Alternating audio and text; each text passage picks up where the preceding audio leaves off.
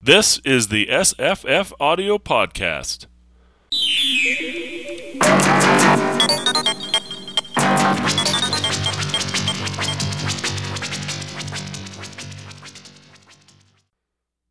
Hi, I'm Jesse. Hello, I'm Paul. And I'm Scott. Hello, I'm Evan. Hello, I'm Jonathan. And we're going to talk about, uh, is it called Jirel of Joiry and other Yep. stories? Scott? Um, no, no, no, no. Black God's Kiss and other stories. Black stories. God's Kiss. Well, there- there's a couple of this. In a couple the of uh, this shit. podcast, it was pronounced Joirie.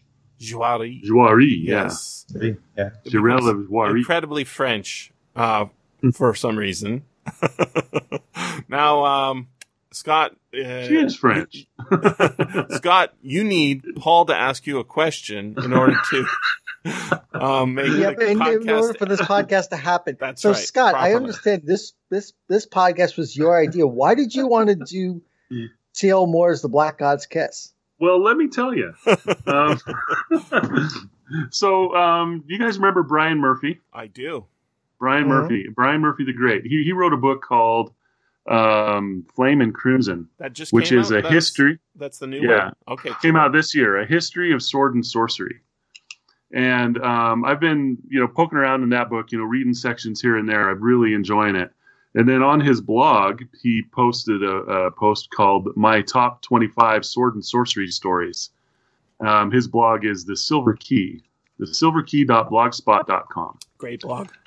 Yeah, it's a wonderful blog, and he's got uh, 25 of his favorite stories, and I've been working my way through them. I started with some Fritz Leiber because I had that, and um, just loved it. Uh, the Swords and Deviltry, um, Mhm. really, really loved it, and a couple of the stories that are in there are on his top 25. So I was poking around, and one of them is Black God's Kiss by C.L. Moore. And I had a copy of that story in the Best of C.L. Moore, a paperback that I have. And then, like we do, I looked for the audio to see is there an audio version of this?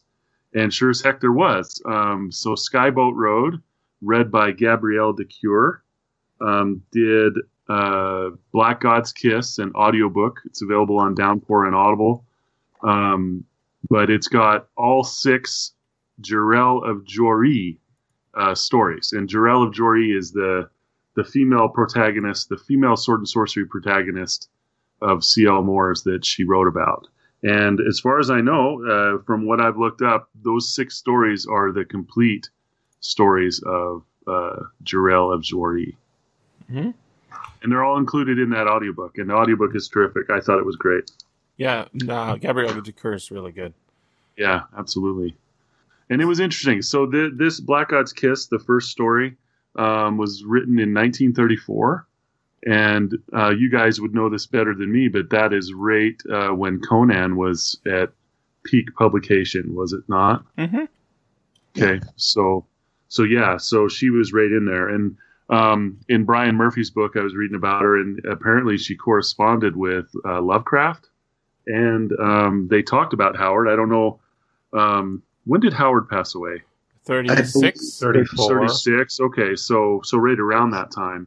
So I don't know if she corresponded with Robert E. Howard, but she corresponded with Lovecraft about Howard and um, his influence on her. She actually uh, collaborated with uh, Lovecraft and others. Um, she was one of the authors of Challenger of Challenge the from Beyond, yeah. Challenge Yeah. Which I've never read, but uh, I hear. Oh, it's terrible. Yeah, I hear uh, what happens is, I, I guess somebody sets the tone and then Robert E. Howard fucks it up and then Lovecraft fucks it up and then they, and it's just, it's kind of they're playing rather than they're trying to make actually coherent. None of those ever work. I've never read It one was, that uh, works. it was C.L. Moore, um, A. Merritt, H.P. Lovecraft, Robert E. Howard, and Frank Belknap Long. Right. Nice. Wow. Those are called, what, what, are the, what That's kind of, cool. What, what's that called when you got a serial novel like that? Uh, Round Robin. Round Robin, that's Robin, right. Yeah, I've never read one that was I I, I- I remember a reading good story. one- They're funny though. yeah, they are funny. where with with all the characters were science fiction authors at the, at the Philadelphia Naval Yard in 1942. It was written by modern authors, but they had Asimov and Heinlein and others as characters winding up on an interdimensional adventure, and it was weird. It was Yeah. very weird because it kept tonally shifting every time an author changed.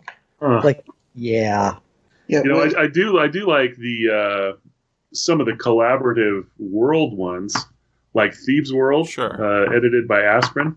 You know, those Or- are enjoyable. You know, because but they're not trying to be a novel. Yeah, and Um, then you're not, you're not you're not trying to have the same people in the same story, or, Or- like true, yeah, the same or or, plot. or or or like uh, Poul Anderson's um did did one and I think oh, there was Ellison a Medea, one. yeah, Medea for Me- Har- Harlan Ellison Medi- World. right? And uh, Poul Anderson, uh, forgot the name of uh, oh Murasaki, yeah, Murasaki was Poul Anderson's Right, world, right.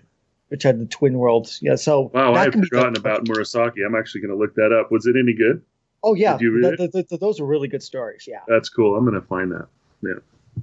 So uh, I wanted to just point out that, like, um, s- I think C.L. Moore is uh, one of those people who people think wrote under uh, the abbreviated name so that she could hide her gender. Um, uh, if you remember that Deep Space, there's a Deep Space Nine episode where they show uh, Captain Sisko as a writer in the 1950s. Far Beyond the Stars. Okay, there you go. Uh, Um. It's a So good good. episode, yeah. Um, but the thing is, is there there's sort of these stereotypes we get. Somebody's playing with a clicker. Don't click. um, there's some sort of uh, stereotypes we get about this era, and Weird Tales is not uh, had tons of female writers, like tons. Um, and if you think about just if you think about H.P. Lovecraft, he's not using H.P. to hide his identity. That was just a thing, right?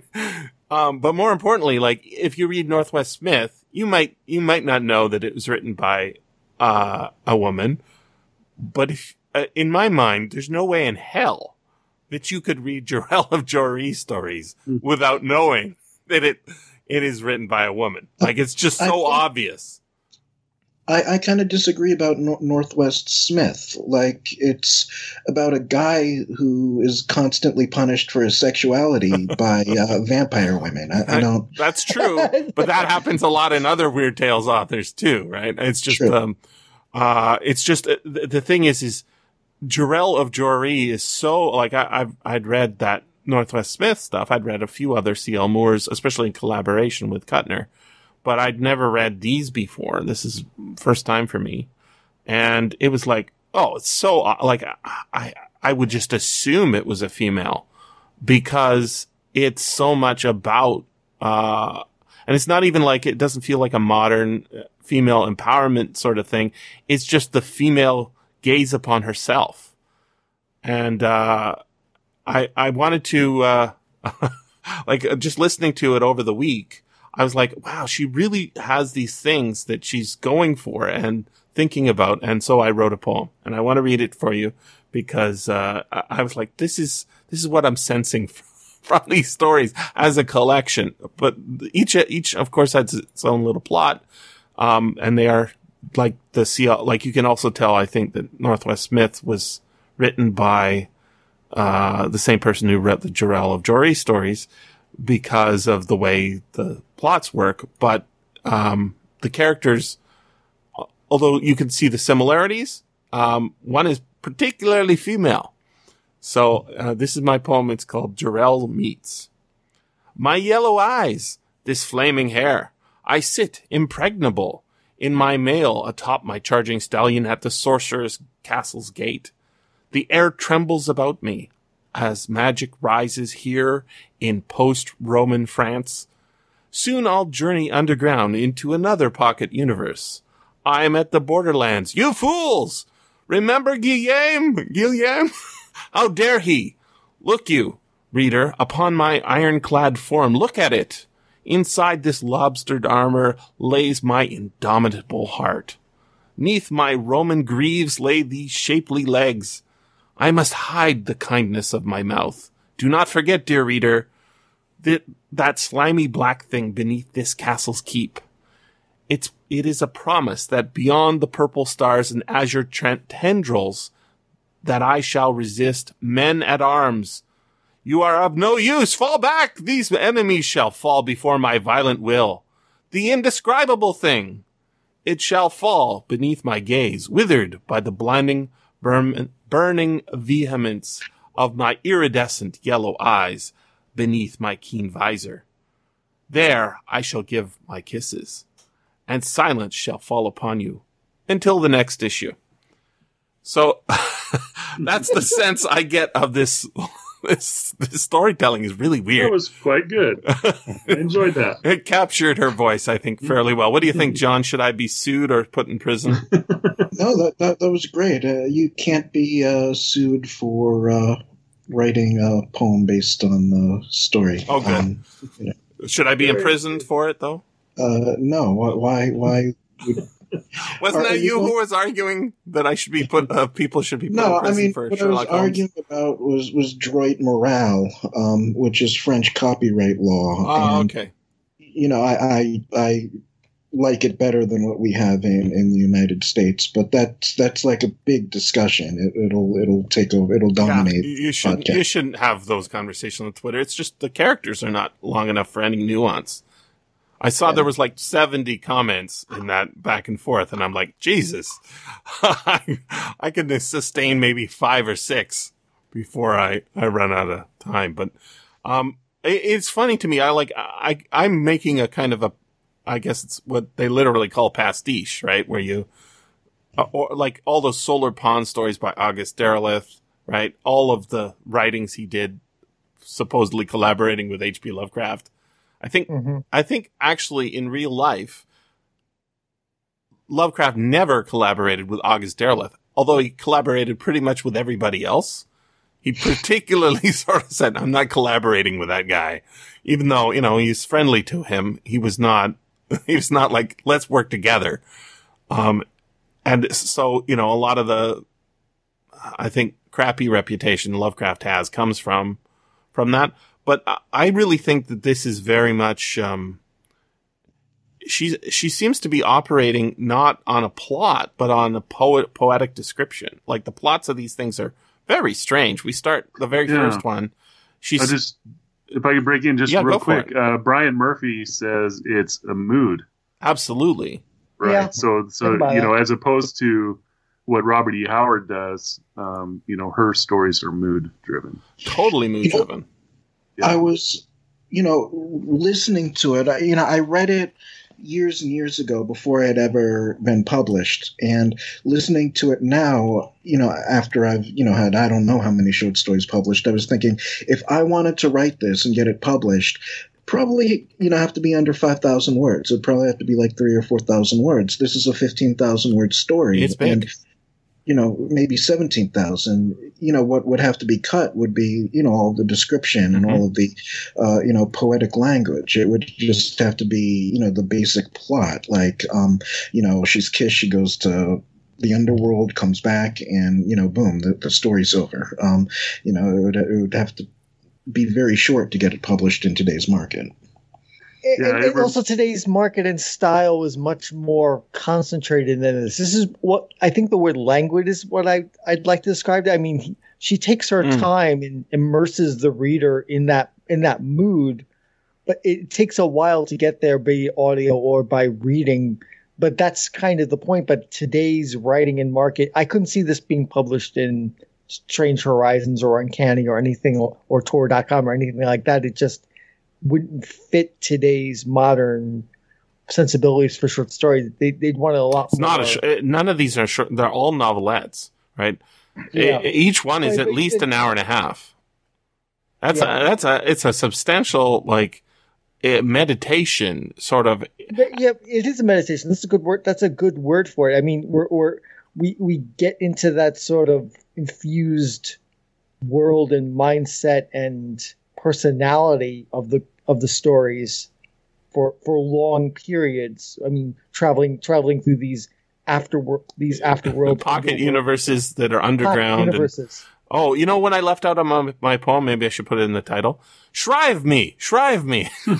she she has this repetition thing, right, where she uh, literally says the same words, maybe a couple of paragraphs apart, and I I I, I look at this a lot when I'm, you know, highlighting in on paper, but it's like really obvious. Like even if you think about what uh, the order is, we get Black God's kiss and then Black God's shadow, And basically, the the first story is all mood, and then the second story she's brooding on the first story. Mhm. Yeah, yeah. She, she's feeling bad about what she did.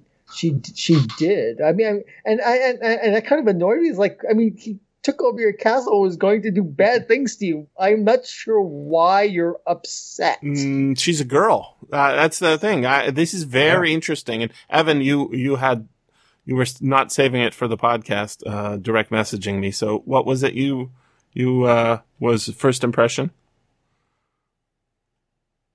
Well, yeah, it's, it's, I didn't find it surprising at all. I, I'd read uh, Black God's Kiss a while ago when I did the when I went to work through the Futures Female anthology that was included in in that anthology, which was published I think last year. Um, and I really dug the story then. Um, and I forgot all I said about it when I looked into it. But yeah, I mean, she's, I don't know, she has some kind of weird love for him. So I think it explains why Yeah. she has this regret. I mean, I, I use, you know, she wants to see, it seems she wants to rage fuck him for the entire first story. Uh, Definitely. I mean, what was she? She's willing to damn her her- soul I like, likes it. in order to get revenge because she he wants a kiss, right? Well, not only because he wants a kiss, because He well, he kisses destroyed her first, army. right? and took- That- Yeah, but notice we don't see any of that. She's mostly offended by the. None Yeah, of her none of her men of men at arms have names. they j he just he just dared to defy her, right? that was the main thing. I am Jirel of She doesn't think that Joiry. much about the loss of her Well, kingdom. She thinks it's- about him, his kind of kiss on her, his kiss, right? Mhm. That's what she's obsessed with. That's this is what motivates her to go down and get her revenge on him, Well, it, it's a it's a domination. more domination. than uh, taking the kingdom. Yeah, it's uh, you know conquest of Joiry is a metaphor for sexual conquest. Mhm. I I totally Mhm. see that. It's it's like that's why I'm saying it's it's uh, look, it's possible that a dude who feels like he's a woman wrote this, but I think it's actually it's sort of the female um mind in the same way like I I was comparing it in my own mind to Conan. So Conan is very male. Like the the the plot structure, the the thinking about what uh, the the the gaze. So we actually have it on both here. Um, as a reader, you're reading about Conan. He's pantherish. His his thews, right? His uh, climbing skill. His black mane. Uh, so we get a, a male gaze on a male in there, but it's it's it's more an admiration for his um, ability to just get in there and get shit done. That's that's sort of the experience, and whether he uh, gets uh, everything he wants, that's not the important part. He survives and he gets shit done. Right? He he manages to figure his way through and survive. That's cool. That's what the males think who are reading it. I'm assuming this is very basic. With Jirel of Joiry, the you know like in Conan, there's like a there is a a um, real politics, some plot going on in the background. For example, in Jewels of like, the like the last one. We. Exactly, right? So there's- that. three guys who are trying to figure out a way to get the stuff into their hands and get out with it and uh, get revenge on their enemies. Um, but more importantly, get the stu- get the goods. It's like a heist. Whereas here, there's no heist. she is going to show her indomitable. uh, That's why I wrote that poem. It's like it's all about the set the set piece of her sitting at the gate of a castle. Like in, I guess that's in Hellsgarde or one of them. She's sitting at the gate of a castle, or in the case of the very first one, she's brought into a castle. Um, and you know she's all tied up or whatever, and then this guy dares to kiss her, and the description of that opening, I would say that's a fifth of the story, right? It's not, it's not, uh, an insignificant part. And then there's a scene where she demands from this priest that he shrive her. and then there's a journey into the underworld that's not really France. I mean, come on, what's going on there, right? And then there's the, the punishment of that dude. And then the next story is like a brooding upon that. Like maybe I was too cruel. I should have been kinder. Like it's very female in my view. Like incredibly, incredibly female. So how could people be confused? I don't think people were. In fact, uh, the letters, um, pretty much make it clear. I, I think I was tweeting about this, uh, yeah, uh, six days ago. Letters from Weird Tales October 37. So this is a little bit into it. Uh, but people are uh, hoping that um, there be more Jirel Joiry, more Northwest Smith. And then uh, one of them said, oh, yeah, here it is. Um, C.L. Moore visits uh, Robert Bloch and Henry Kuttner in Beverly Hills um, and takes uh, uh, Kuttner takes uh, C.L. Moore on a roller coaster ride. Like that's in the letters column. So they know that she's female. The readers know this. So this idea that, you know, uh, women weren't writing, uh, and they were using their names, hide. some women did that, but the, Like- uh, some men did that too. Yeah. So it's very, very in that- female. So in go that- for it. Oh, in that wanna- Futures female anthology, Yaszek deals with this trope, this idea that, that women were hiding their, their gender by using pen names or whatever, and she says that really wasn't true. I mean, there's a few examples of it, but she she kind of debunks that in the introduction to that anthology. Well, James I- I- Tiptree I- I- Jr., I I, guess, is what everybody's comes- thinking of. But I that's think much that trope later. Comes later, like But- in more Campbellian times, and where we get where female writers are more marginalized. I, I think in the pulp era, female writers were I were were um, not as marginalized as they were later on, and then it, it was like comes like in a cycle and a wave, and then and then in the seventies, female writers start pushing back out again. It's kind of like, but this is this is not a trough. This is more of a more of a crest of. I, I also heard Earlier- somebody say the Weird Tales was uh, had mostly male readers. I don't think that that's true. I mean, I, there might might have been a majority male readers, but the number of letters from females is huge. It's it's not insignificant, and they're grandmas and little girls. So i i the audience is mixed, absolutely, and I think that's because it's the genre that it is. It's weird. I And- think the, the I'm sorry. Oh, go for Uh, it. Oh well, the uh, idea of women hiding their, their gender in order to write goes back to like George Eliot and George Sand, Sure.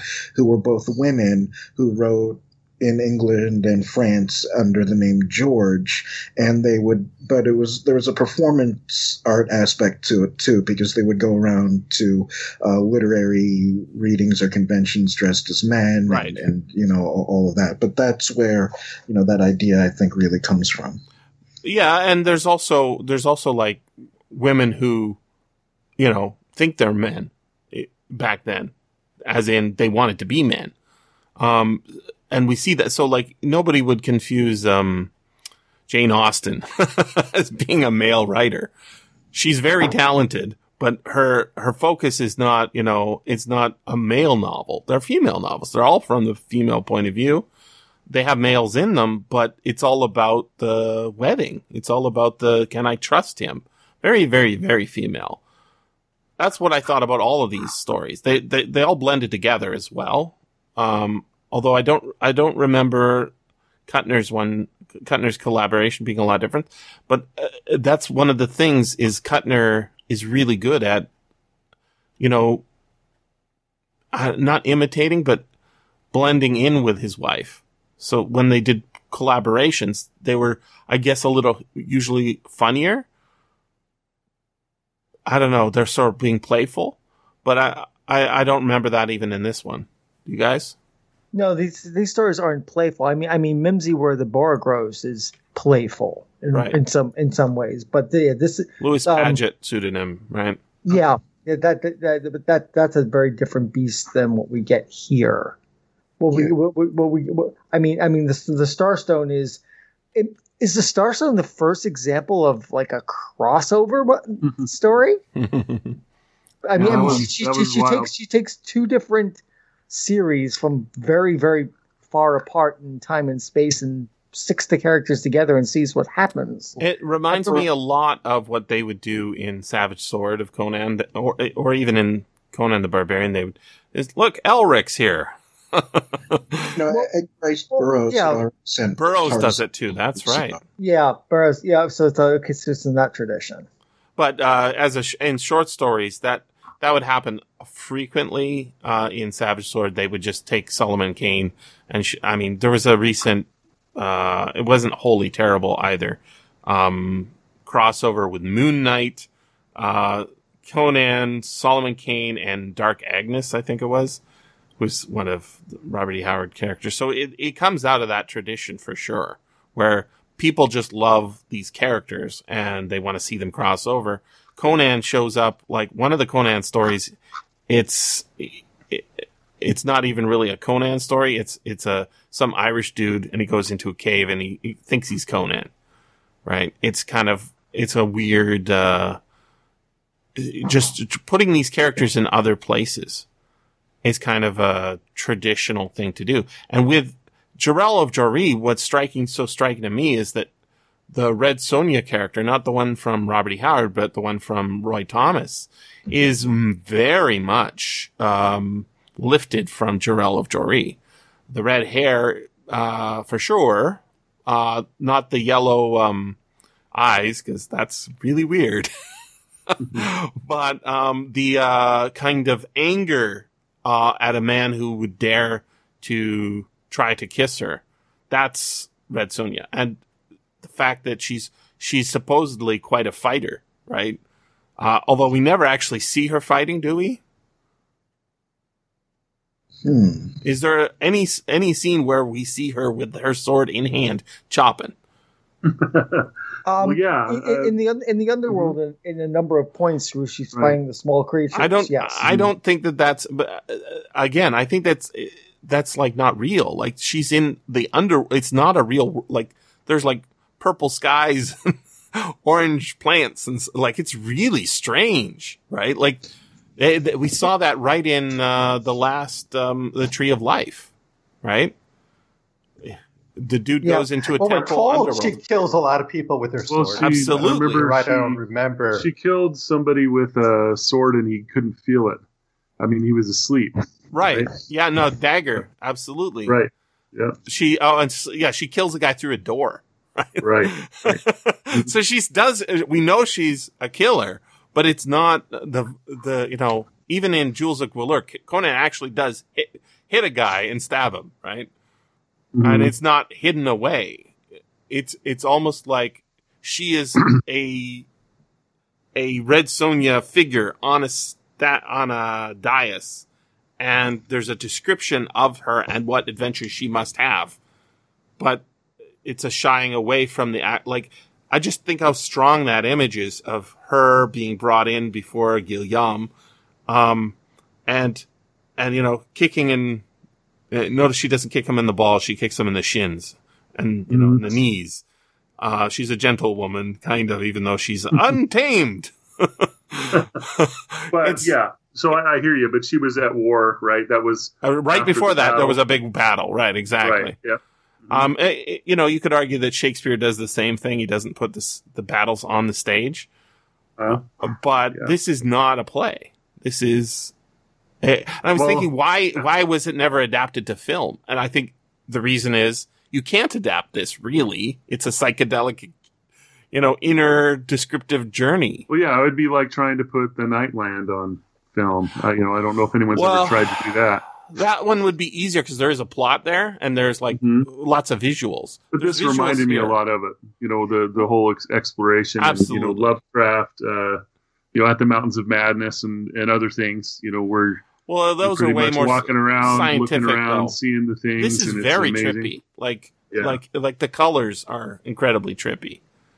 And, and when I had read this years ago, it was sold to me as, "Oh, Jirel goes into hell," Mm-hmm. and and I and I bought that at the time. I, I mean, I read this a long, long time ago. And this time, when I was rereading this, it's like, no, this is not hell. This is more like a, this is more like um, Voyage to Arcturus in a way. It's like Yes. a very strange, phantasmagorical place. This is ne- she doesn't go down to hell. She goes into another. The Black God is not not the devil exactly, right? Right, exactly, and I, I, I mean, that's why I took away a lot from this. Like, okay, no, that has nothing to do with the Christian hell in any sense. She's dealing with transdimensional stuff in a way that Lovecraft would have appreciated. Yeah, and that's that's what I was going to say. Lovecraftian, very, very much so.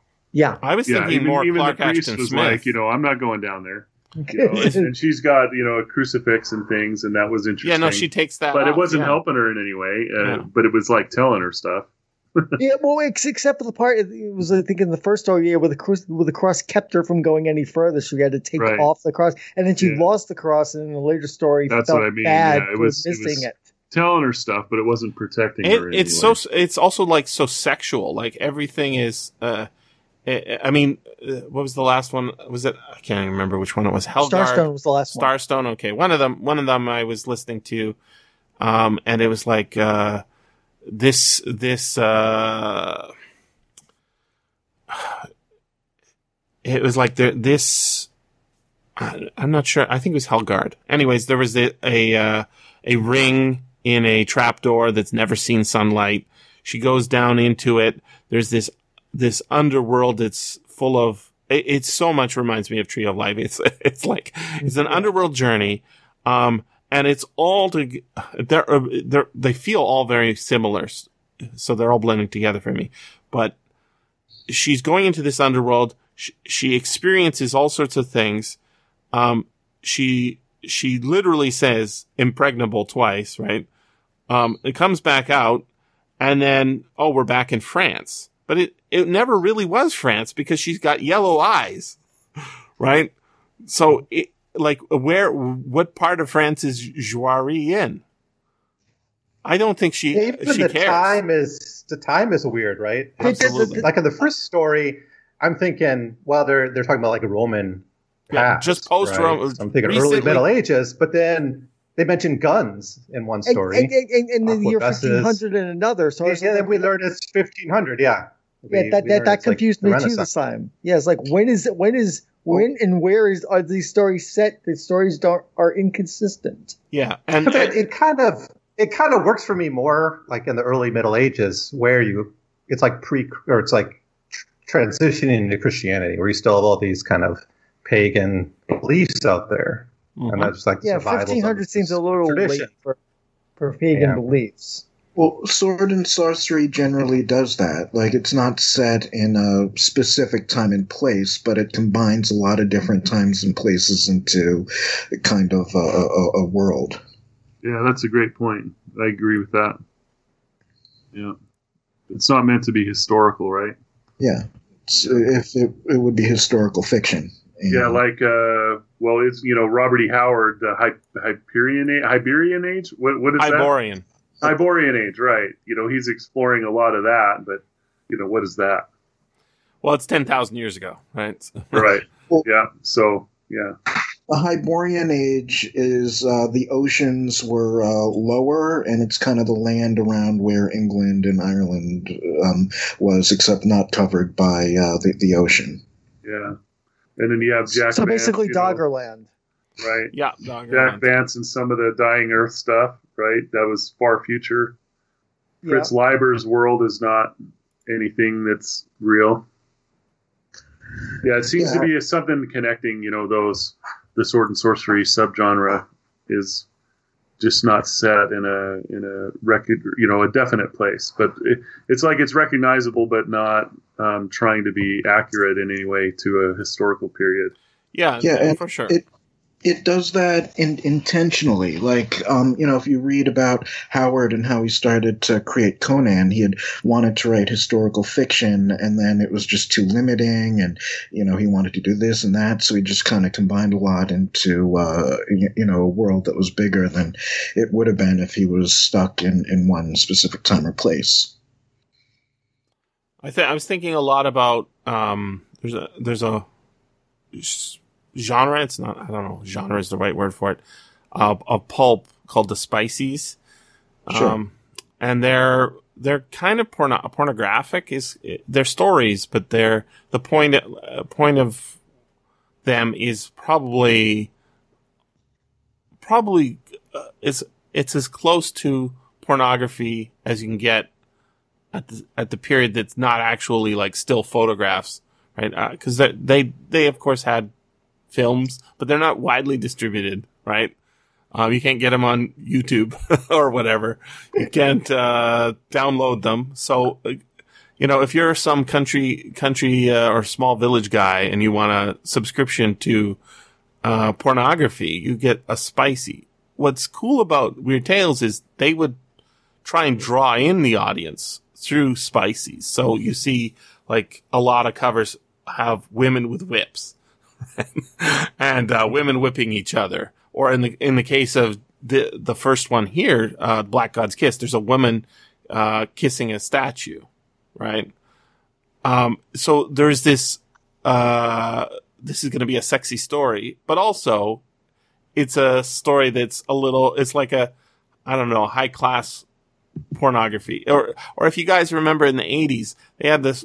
It was weird. Like they would have a movie like. um uh, I don't know, lethal weapon. and they'd have like a sex scene in it. I'm like, wait a second, isn't this a cop movie? Like looking at it now, it's really strange. Why would they have this? Um, and it's, it's like, oh, that is weird. Cause now if you like look at an action movie, they don't have a sex scene in it. They, they almost go the opposite direction because there, that's available elsewhere. So the weird tale is kind of weird in that it can offer all sorts of different things, but there are still ways of selling it to the audience. And uh, I think that that dreamy, um, here's a powerful woman who really ultimately wants to be dominated, even though she says she doesn't. That's kind of the appeal.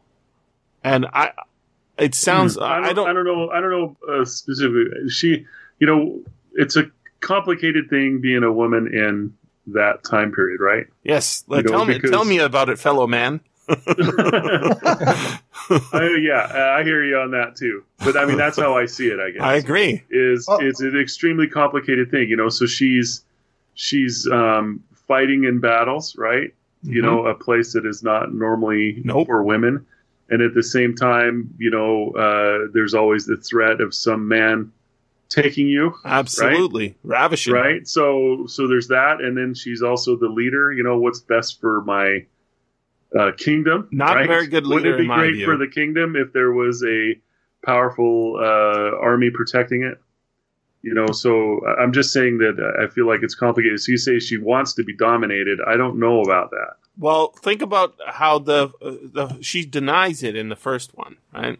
Absolutely. Well- denies it. She denies the the guy, right? She's she's just been defeated She's in battle. literally been he- dominated by and he him. is taking yeah right and that's what she was rebelling against was it not Yes. and then after after the fact after she did what she did she had regrets about that and she says That's well right. maybe maybe this guy uh you know maybe i loved him or, or however deep you want to get into that I don't know a ton Um, about uh, her personal life other than later on in life, didn't she remarry and cl moore Yeah. yeah, Yeah. I, i'm not going to be able to answer that And John didn't didn't her her later husband sort of fuck up her estate? Yeah, um, her uh, second husband, after Henry Kuttner died, she remarried, and her second husband did not want her writing and was kind of embarrassed about her writing career and kind of took out copyrights in a lot of her stories in order to suppress them. Um, so, you know, she was a very prolific Wow. writer, probably one of the most prolific science fiction writers with Kuttner uh, of the 20th century, and very little uh, of her work is commercially available. Mm-hmm. Yeah. And that, uh, so like, I don't know that, I don't know what her personal life is like. Obviously, she hit it off with Kuttner. Um, I know that at first he didn't know that she was female. I guess this is before the Jirel of Joiry stories came out because it's so obvious. Um, on the other hand, Well, I, I, I think you say that from the benefit of hindsight, Jesse. I'm, I'm, it's hard to put ourselves in the time period of the time of the readers to say that it's obvious. I mean, it's obvious to us now because we know the answer. I think that might be coloring. I guess. coloring you know, you know, an interesting thing to look about, you know, to illustrate what Paul's saying. Remember KJ Parker No. and Yes. how and Oh, how yeah. people were wondering whether that was a, a male or a female, For the right? And longest then time. he he came out as a male, but Yeah. so many people were positive he, uh, he was female. and you know James Tiptree Jr. Of course, uh, you know people were convinced uh, that was a man. I mean, yeah, yeah. Robert Silverberg wrote this long essay about yeah, it's like how how Trichy is. Well, the name is it's one of the best male writers of our generation and all this stuff. Well, he like, probably wouldn't have said best male writers, just best writers. Um, he is a male. Um, is No, yeah, I, I, I think he actually, yeah, he, he That's specifically was convinced of his gender, that's just and then, then then when it came out, it was kind of like egg on Silverberg's face, like, oops. Uh, uh, is there something particularly female? I I don't. Want, I don't really want to Uh, get into this. Uh, I'm just thinking, like J.K. Rowling. She's a person. I don't want to get into the, all, all that. Oh, it's no. a sideshow. But the important part is the J.K. is is initials, and I'm thinking like I'm thinking about Harry Potter. I don't think that the structure there is is very uh, female, particularly. I think some of the details are are female, but I don't think the structure is female. Um, so and like you know the main character's uh, Harry Potter. He's a dude. Um, so I think that there are cases where you, you can't tell. Obviously, there are cases where you maybe una- unable to tell. Uh, but I also I think it's like I don't know. It seems incredibly obvious to me that this is you have to get into sort of thinking like a woman mode. Love uh, Lovecraft doesn't do that ever, right? He's he's very abstract and uninterested in that thing. But Philip K. Dick does it a lot.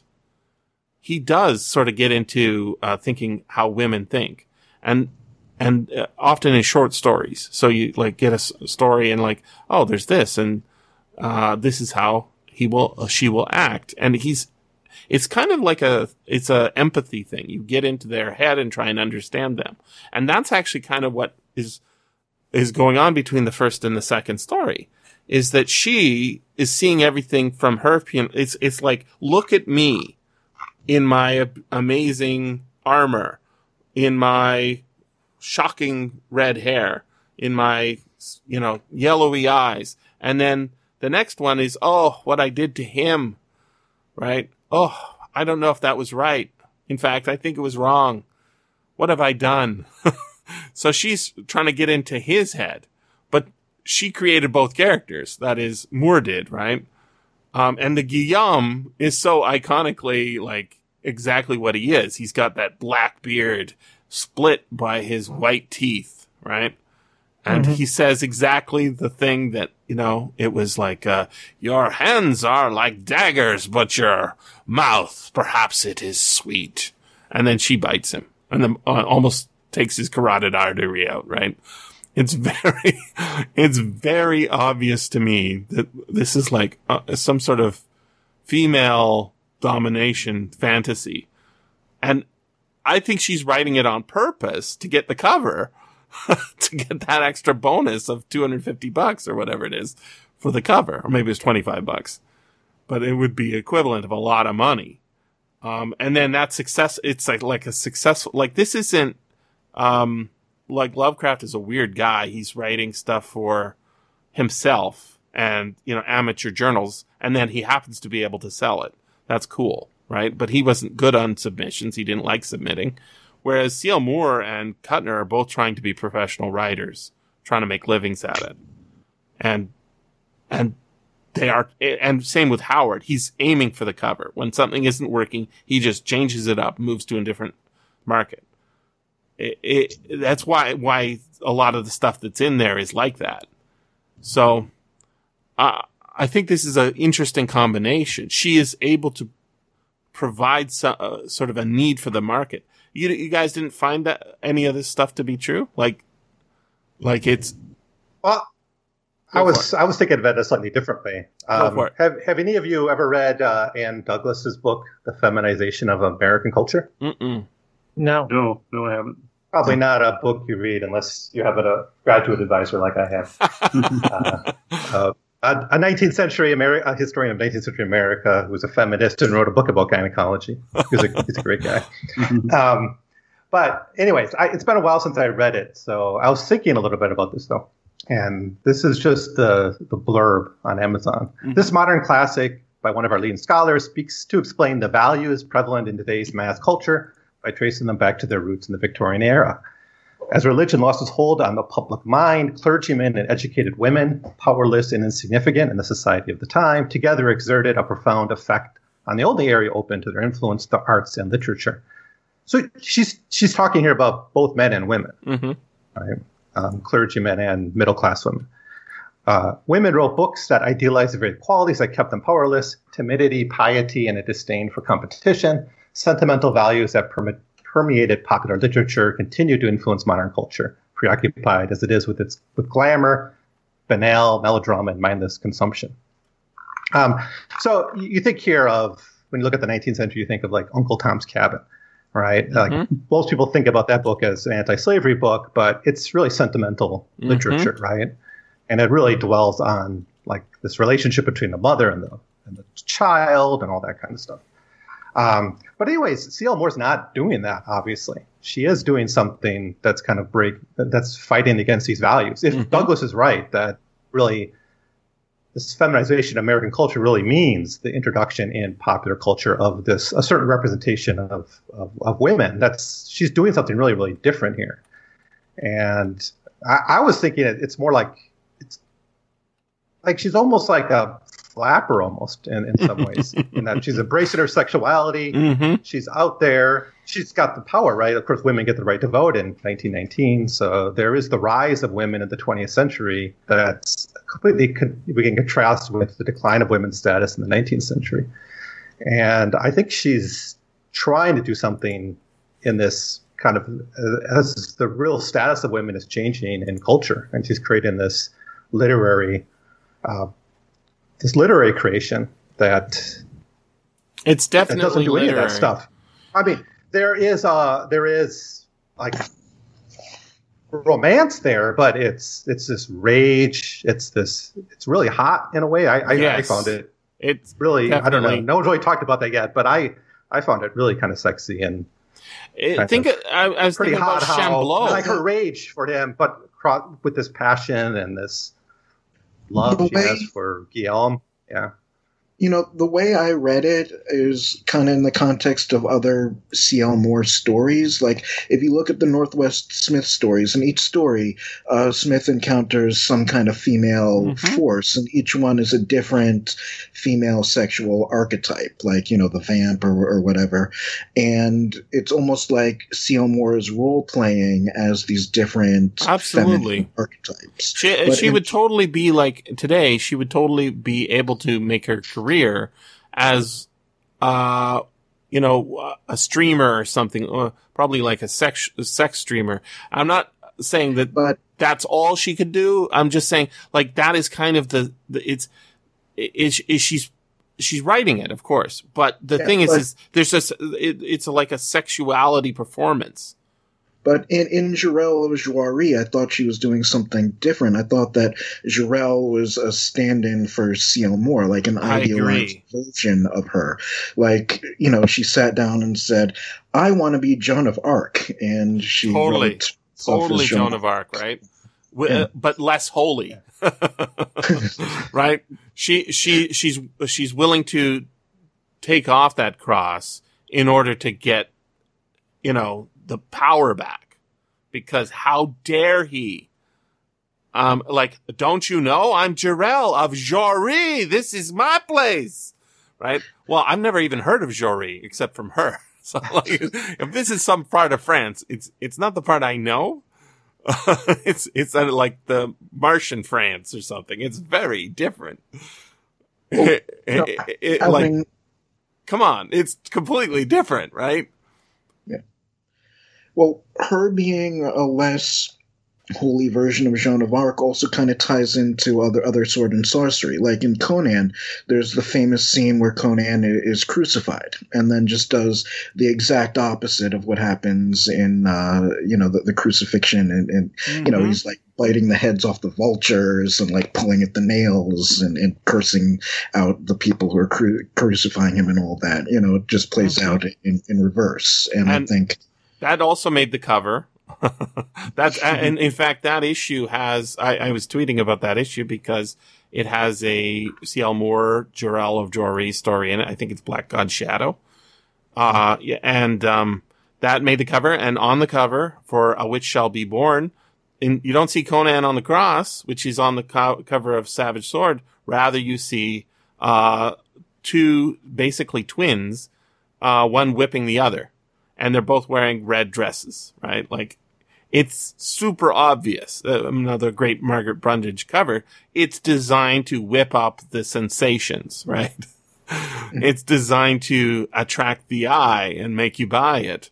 And also the story inside has that too, but it's, it's very, it's very interesting. She's not, um, she's not, uh, what you would think of your chaste grandma or great grandma in this case, right? She's very, uh, open about it, I think. Uh, it, I mean, literally says impregnable twice within the spa- a space of a page and a half.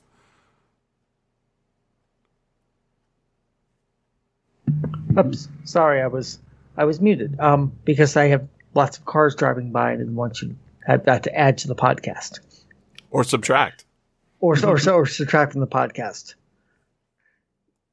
Um, you know, she's not she's not your she's she's not your kindly grandmother. though. that's true. Well, Um, no, she. It's not that she's not kindly. It's that she's not chaste, right? She's not. She, she literally wants to be chaste. C H A S E D.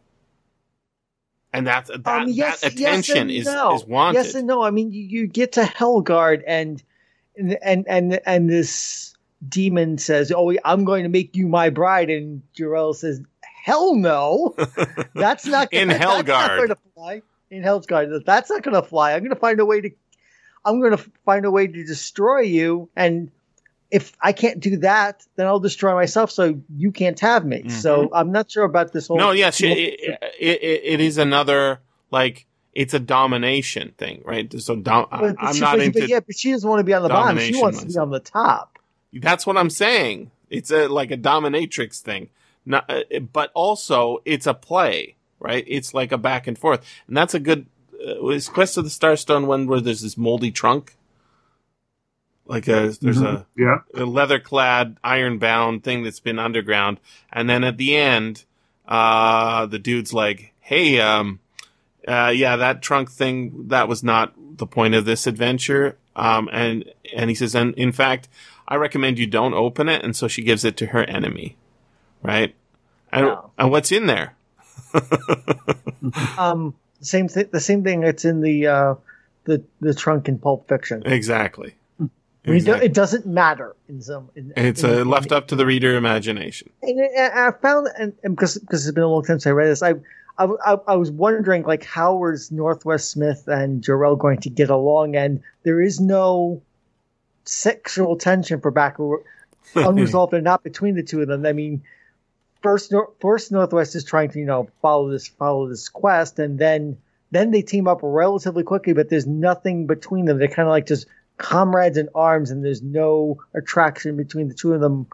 Maybe that's goes because Northwest keeps just winding up running running up against vampire women on Mars, and, and so she doesn't know what to do when he runs into Jirel. But you know, as you do, Yeah, well, he's a kind of he's way more polite than she is. it, it, it's a lot more chaste than I thought it would be. I mean, I mean, his Venusian is more into It's a, Jirel. it'd be a bit is- like Solomon Kane and Conan making out. You really don't want to mix I those two. no, I don't want to see that image. Yeah. That might that might float some people's boats, but not mine. What do you guys think of Jarisme? The uh, sorceress. Yeah, how do, how do you interpret that?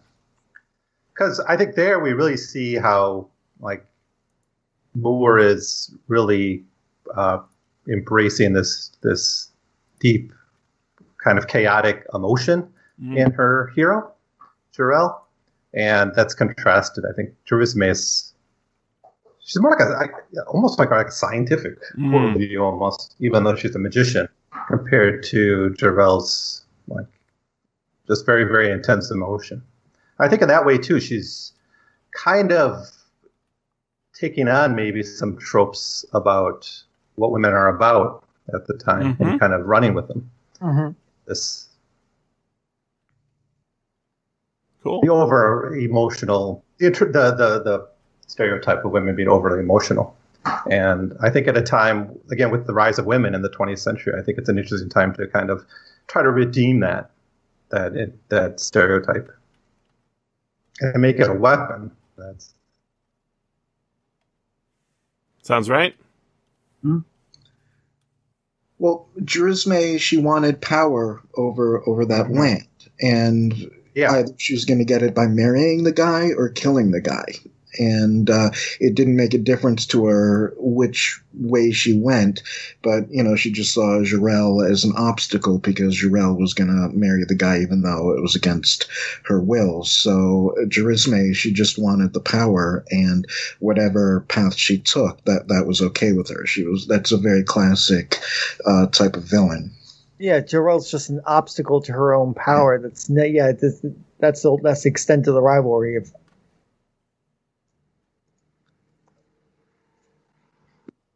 Sounds right. I think it's hard to uh, sort of talk about a whole bunch of stories that are so similar. Remember, most of these would be separated by years. The first and second one were not. but but that's the interest. That's an interesting thing that her her, man- her managing to hit the same sort of tonal notes again and again, so that yet they, It's a they it's feel a that they it's a personality together, she's putting on for sure. Yeah, it, and it's a feature, not a. I mean, maybe it's, that's a feature, not a bug, because it's like I came in one end of this and came out at the other, and it, yes, the plots aren't that much, but it felt like it's the same sort of experience. It's almost like listening to to a to a symphony where where where the movements are similar, not the same, but Right. similar, so that you come you come in one end and go out the other, and you've listened to this music and been through this experience. I mean, I mean, the, the, the one that the ones that most distinct to me are the first one where we get her established and she goes into hell, and and the last one where she has has her adventure with Northwest Smith. The other the other ones are much more kind of like which hap- what happened in which story again. I'm not. yeah, quite- Hell's Guard is so similar to that back half of of Black God's Kiss. Yeah, it- it- they are really. uh, It feels uh, that's a good way of putting it. Like it's it's when you hear the Imperial March, you know, in Mhm. Star Wars or whatever. it's the return of the the this particular theme. So it, it- I think this is why there isn't an adaptation uh, of any of these stories. It'd be very difficult to do. You know, I- you can't I- do a Jirel of Joiry could- series I, TV I, show. I, I could see you could do it. Um, do you remember the 1960s Spider-Man cartoon? yes. So, so I, mean, and that that was really stylized, really strange. I mean, there was one episode where New York gets basically lifted off of its foundations, and Spider-Man's got to get Manhattan back to where it belongs. But the like the the music and the tones and the imagery were very stylized and very. I mean, it wasn't so much the plot; it was like it was trying to establish the place. And I think if you did that sort of animation sort of thing, Mm, animation might do- work, yeah. Maybe you- maybe you anime in, in general. I'm I, I don't understand anime anyways. This would probably fit right in.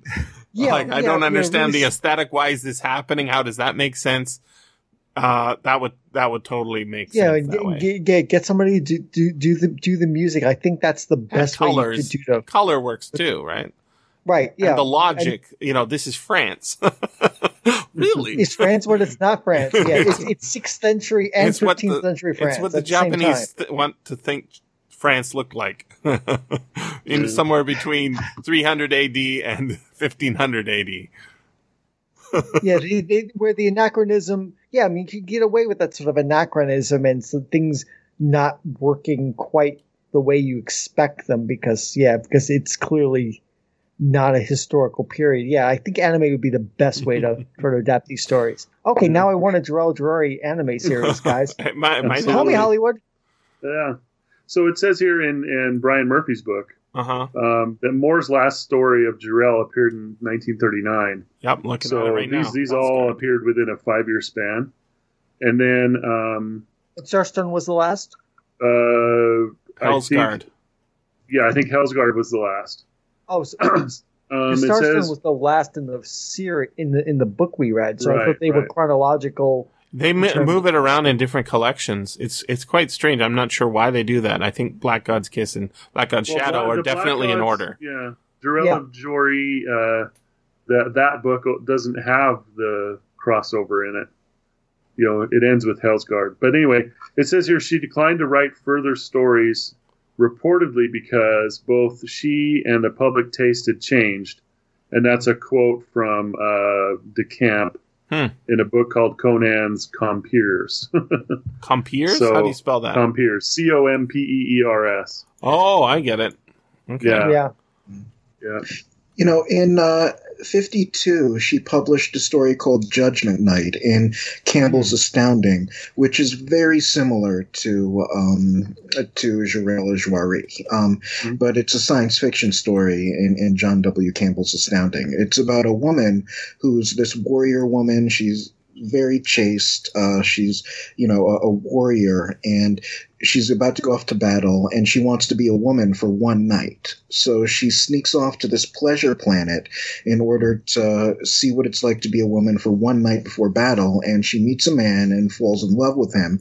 And it just so turns out that he is the commander of the enemy army that she's about to go fight. It's a very Oh, good story. Wow. Wow. What a coincidence. That's cool. Twist! Yeah. But uh, you know, it, it, it's it, although it's a different genre, like thematically and Mm. the way it's written, it, it's very similar to. She's- um, Definitely. She's very distinctive writer. Like that's why that's why when you when she's writing with Lewis Padgett, like or as Lewis Padgett, or in any of the other collaborations with Kuttner, I, I just assume it's all Kuttner because Kuttner seems to have um I don't know, he has a wider range, it seems like. But Moore by herself, they always feel like this. Like they're always, there's this underworld, you know, there's this other place. There's this relationship that's, it's, uh, run away, chase me. and also, I'm angry, but it's all love. And, uh, that's, that's a weird thing to think about, even with, uh, you know, even the stories just in Weird Tales. Because you you get you get a I don't know maybe there is less maybe it's not less range but she's distinctive in the same way that I feel like Lovecraft is or Howard or Clark Ashton Smith. Very distinctive like there you know when you're reading them and you also kind of know when other people are ripping them off. It feels like oh yeah this is that right? This is sort of their niche that they dig she uh, she's writing for herself but what she's selling is is popular. So the idea that the tastes have changed, I don't know. I, that doesn't sound right to me. I think that that might be, you know, something she will later come to regret, like like um the Black God's uh, kiss being Black God's shadow. Um, I think that you know we don't really know why we do stuff. Ultimately, we have rationales for it. But what changed between 1939 and 1941? that there was a shift from fantasy to science fiction, in, in And also a war. that there was a war. And, and yet you you pointed out exactly that judge uh, maybe the length is what changed. Judgment Night Oh, Judgment Night is is a novella. Yeah. Pretty. a little longer, right? Yeah. Um, I want to try. I, I somehow I think I've seen that maybe in Astounding. Maybe did it take the cover? Yeah, Aha! it's, uh, it's a really good story too. yeah, it sounds good. I really like that idea. Cool. Yeah. Yeah, so I, I really enjoyed these stories. You know, we, we talked about the setting and stuff, but she really hasn't spent a lot of time in France. No, it's Um, all in those the, the stuff that. I, I remember about these stories is the supernatural stuff, Mhm. Yeah, she, which I she- really enjoyed in all of them. I mean, it, all of them had that similarity of her leaving wherever she is, going somewhere supernatural, spending a lot of time there. Um, lots of descriptions, but yeah, I, I found it riveting. I, I really enjoyed those descriptions, um, and you know the the the haunted one, you know, with the ghost, and she'd stand in the blood stain and turn off the lights, and I mean that was awesome. Mhm. I, I thought that was really great, and and uh, going to the Black God in the first story, Mhm. I mean that was pretty intense, and, and I enjoyed all the description. Um, I thought it was all very interesting. She's very And, uh, very talented at Yeah. the description. very and that's what it is. talented. is, And right? we that's mentioned the story. that, you know, it is kind of like poetry in a way. There, Absolutely. it was very well written, very well written. But I enjoyed all those trips, and then only the crossover episode. I mean, she did leave her where she was at that time, you know, and that was an that was just an interesting, fun. one. But again, into another universe, right? into another universe, right? That's Yeah, yeah, yeah. The, the, I mean, I, w- I was thinking as I was reading that story, I was thinking of you mentioned you mentioned very early in this podcast Thieves World, Scott, Mm. and there's a story where a couple of Thieves World's characters wind up in another world. They take the scroll, wind up in another world, and they're afraid they're going to get trapped there. But they eventually they get out. But there's a few people left behind who are going to be stuck with the monsters on that world. I kept thinking of that story as I was reading, as I was listening to Starstone. I was like, oh, oh crap! So it's like if they get stuck there, it's going to be just like these world, and they're going to be in a world where they can't get out again, and awesome. they have to eventually die. So I wonder if that was that that story was not an homage back to this one. Well, let me Yeah, offer a uh, an idea that I think uh, and a name that hasn't been mentioned yet. So, when Lovecraft talks about his own writing and his own models, typically he starts with Poe and then he talks about Dunsany, right? Um, and the thing is, is with Dunsany, he's picking up a particular thread that Dunsany was putting down, which was the dream, the dream reality, the other world. But there is a whole other aspect to Dunsany's writings of of the fantastic that Lovecraft doesn't pick up, which is the thief, the the guy who, uh, like in the tale of uh, Satampra Zeiros, I think it's called. Um, they go off into uh, you know some jungle place where it's forbidden to go, some dead city, and they try and steal stuff. And there's a horrible thing lurking in a black pot. Right? and it comes out and it eats one of them, and then it tears the other guy's arm off, and then that's the end of the story, right? Like, um, so what I see uh, in the connection there is that both of them, uh, Dunsany, uh, both um, uh, Lovecraft and uh, Moore are picking up Dunsany ideas. This this fantastic sort of weird world that's outside of our reality. With Dunsany, he's really the first guy to sort of come up with these alternative uh, secondary worlds. And then King, King of Elfland's daughter. Right? King of Yep. Elfland's daughter is a good example. Um, and in that case, it is a quest into the uh, uh, into the other world that's within that one in France, in fact, right? practically, right? um, and and then turning it like dark, right? It's a black god. He ain't he ain't uh, you know a friendly sky god. He isn't a an otherworldly creature under the sea. He is a drippy, uh, scary, cold stone.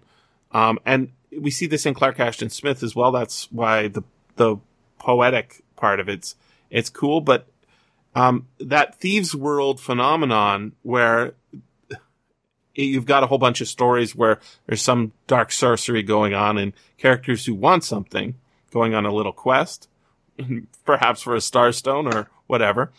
Um, Hellsgarde. I mean, it's right in there, right? Guards of Hell.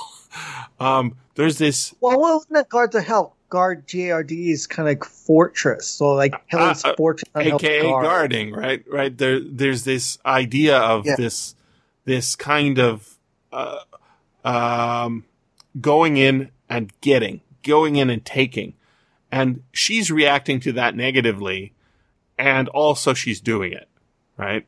So it's she's absolutely being playful, and she's doing it in a way that Dunsany was not. Dunsany is kind of like being cutesy about it, where she's being like, uh, I don't know, lingerie serious. if that, maybe that's a good uh, game name. I should change my name. Lingerie serious. Lingerie Sounds like- serious. this sounds like Leisure Shores Larry's cousin. Exactly. lingerie serious. These are super. Well, I, I found Wow. I found Jirel kind of quite am- uh, ambivalent about all this magic Mhm. and all these other worlds Oh, throughout yeah, the stories. Like in the very first one, like she goes there sort of as a last resort, you know, because that's the only way she can defeat, get her revenge on Guillaume. And when she gets the kiss, she actually says like she can't.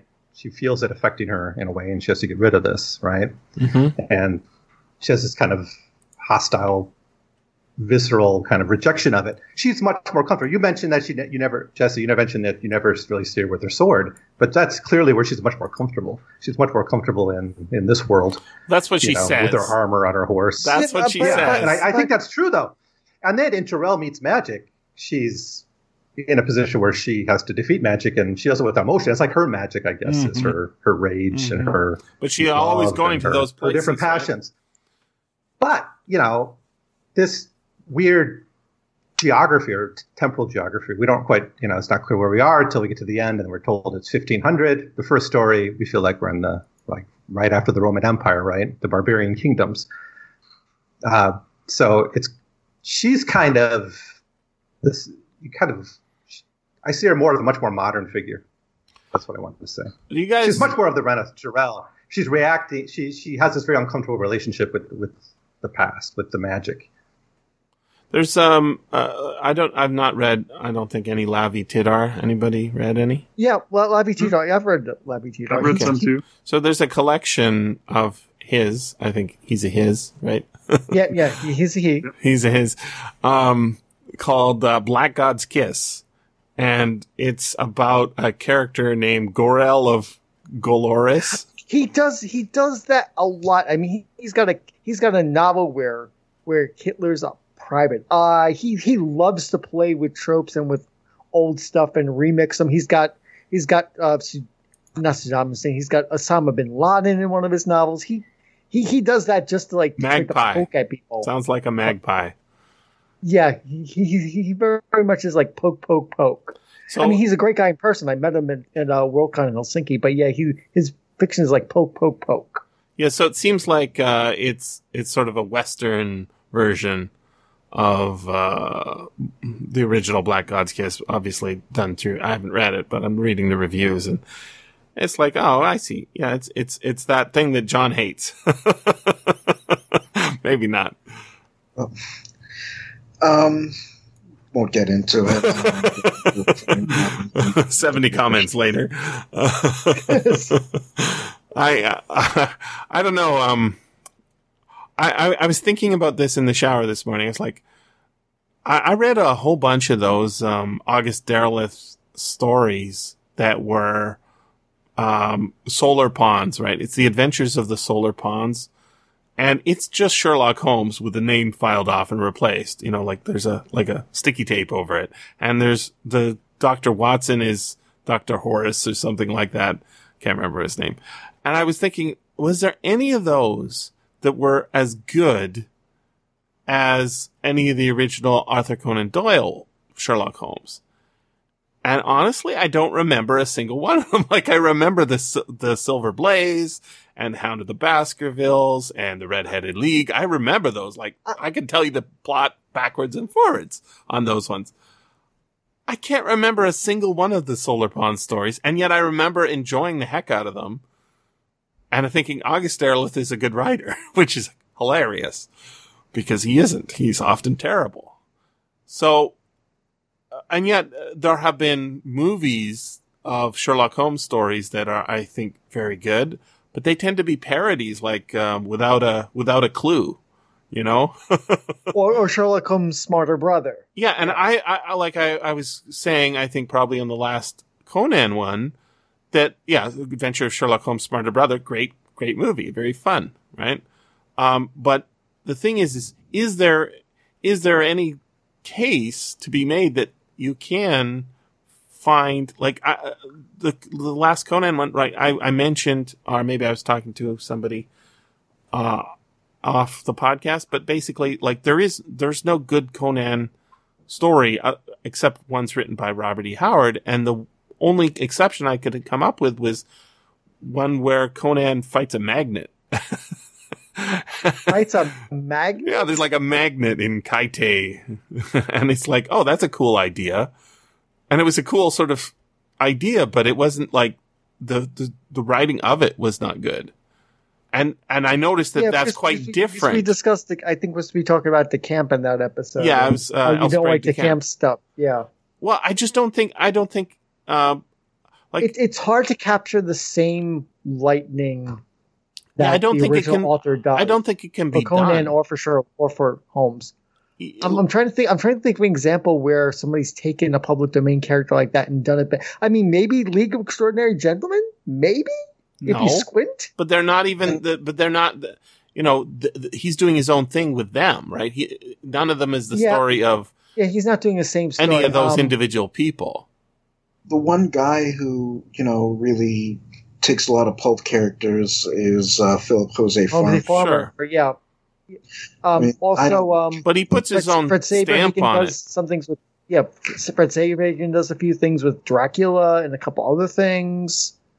but, they, so, but he yeah. puts his own they like with Jose Farmer he puts his own stamp on it like he's got He's this, got the whole Wold Newton idea. yeah he connects everybody together. But even when he's, you know, when he has uh, Sir Richard Burton running around in the afterworld or whatever, um, the it's little- still his own, like, it's his own attitude. Um, he doesn't pretend to take on the attitude of, of any of the writers he's lifting from. You know with, with these uh, they continue the series after the author dies it's a lot of times it's a work for hire and Absolutely. you know regardless of what you're doing you're not going to get good stories from a work for hire or it's very rare um, you know ghostwriters just you know they're, they're doing it for the money they Mhm. aren't you know doing it to create great That's what I'm thinking, and and and yet, like I, I think about why I like Roy Thomas's adaptations of Robert E. Howard stuff so much.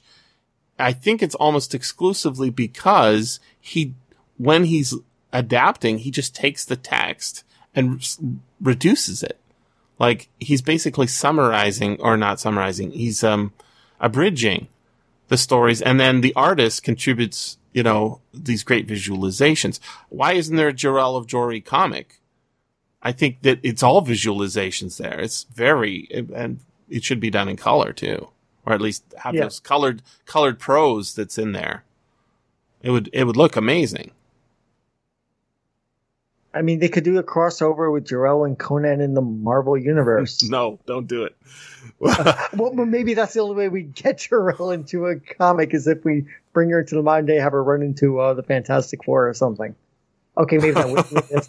Fantastic Four is not a good fit. no. I don't know, Jesse. Like y- your original question, like public domain characters, and and did something. I mean, the Ring cycle, Yeah, Wagner. yeah, I mean, that's but An example. but Or- really or- think or- of or- think of or author. I But mean, are those more mythologic? Are they mythological stuff, like- characters, or are they, or are they? Um, and that's an adaptation as well, right? Which is not the same thing at all. well, he's kind of doing his own thing. I mean, it's not an adaptation of any single work. No, but he's taking these. I you know the the.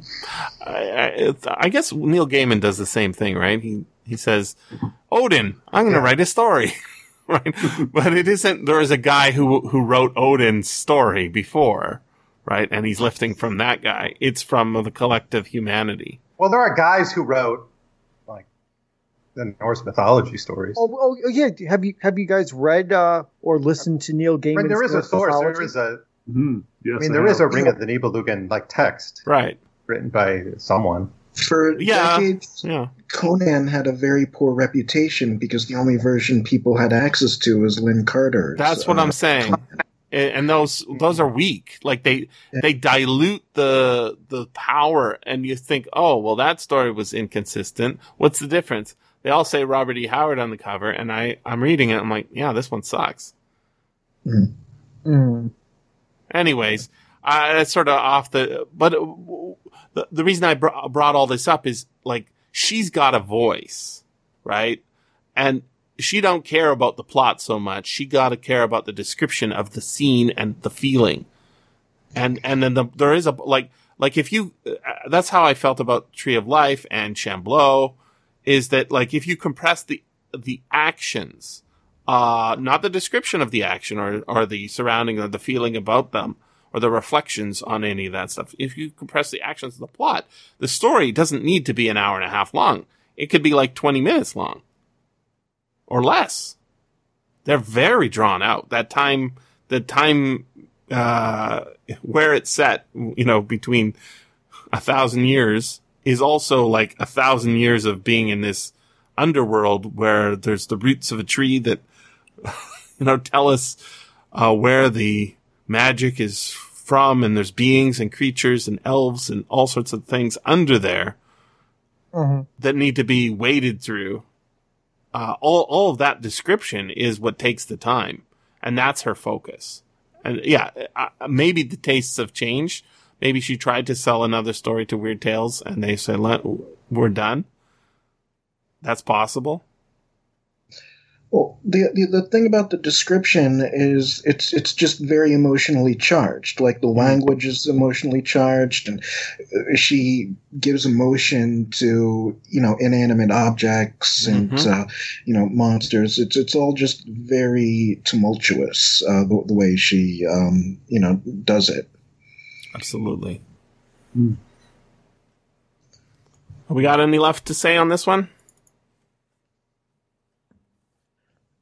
No, I, th- I, I, I think we've come to I think we've come to a conclusion. I really enjoyed going back to Jirel and seeing these stories, and I don't think I and now that I think about, it, I don't think I've actually I actually read Star Stone. I think I I think the because I had didn't have it in as as you had mentioned before, Scott. So that it was nice to see Northwest Smith in in a different context.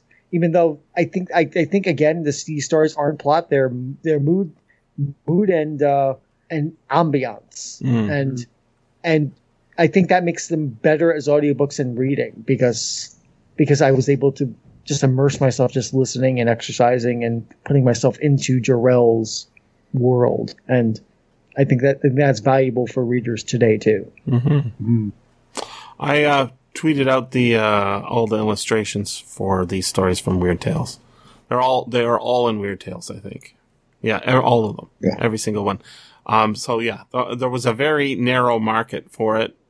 Um, the way the Weird Tales market developed is a lot of editors had these stories that they wanted to publish and couldn't find a market because it's not a railroad story. it's not a ranch romance, uh, a ranch romance. It's not, you know, a science fiction story. They can't publish it because there's no market for it. And then they just made, hey, how about we got a market for all these weird stories that have been piling up? And people Well, are like, damn, yeah, these are good writers. These are, this is good writing. you know, even before Weird Tales, uh, you know, in Argosy, they had a genre which I think it was called like Off different trail? stories. Yeah. Yeah, um, and they were just like you know the weird stuff, like um, like uh, A lot of A. Merritt would be in there. yeah, a lot, a lot of A. Merritt, and also like Giesy, and um, I'm just looking for something on my book, and, and the, the Blind Spot by um, A, what, yeah, or Ian Flint. You know that that, former that was- Eon Flint. That's right. So that there were there were predecessors in Absolutely. the pulps to the Weird Tales. all of Francis Stevens stuff, except for her, I think her very last story was in those kind of magazines. And then the very first issue, I think, of Weird Tales uh, has her story Sunfire, which is, she was she was definitely writing that stuff. She was writing all sorts of stuff that was definitely weird, and uh, yeah, and science fiction and uh, superhero. She invented the superhero genre, just so everybody knows. no, no one person invented. She superheroes. absolutely invented the superhero Yeah. genre. if you read We've that had that story. I know I'm- it's so cool. I'm not necessarily think you're wrong, but it's it's it's it's, it's worthwhile to point out. It's a, absolutely she gets uh she has the character get his superpower in a unique way, like Spider-Man gets his or whatever, and then she he has these superpowers and it's irreproducible. Nobody else can do it. It's the specific kind of superpower like Superman has or Spider-Man or Iron no not Iron Man. Um I don't know. The the people get bit by bugs. that's, superheroes. that's that's Spy- that's exposed to radiation superheroes, you know? Spider-Man and the Hulk, basically. Yeah, mm-hmm. or even Captain America, right? It's Yeah, yeah, be, be, yeah. Because in one of the in, in one of the Marvel movies, they suggest that the reason why Banner injected himself with the stuff was because he was trying to replicate Captain America, which is an interesting retcon. But I don't remember that from the comics. That I accept, like, Doesn't okay, that makes sense. That they were trying to do this Yeah. thing that they did decades ago and haven't been able to redo. yeah. I I, I wind want up with the Hulk. I won't uh, insist that I'm right. I'll just point you to the story and say, "Look, I'm right." it's called uh, Curious. Too bad yours drunk. What's it called? Uh, the Curious Case of Thomas Dunbar, something like that. Yeah. Yeah. Anyways, it, it's so weird that it just stands there all by itself in 1904 saying, I'm a superhero story. And they have to wait 30 years for them to actually come into existence after that. Weird, we- weird, very distinctive writers, these people.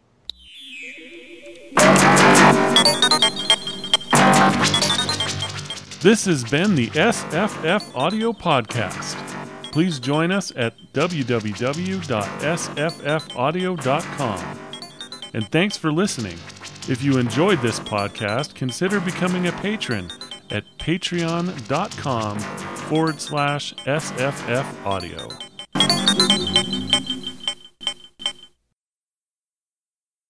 Avoid legal snags by telling people they're being recorded.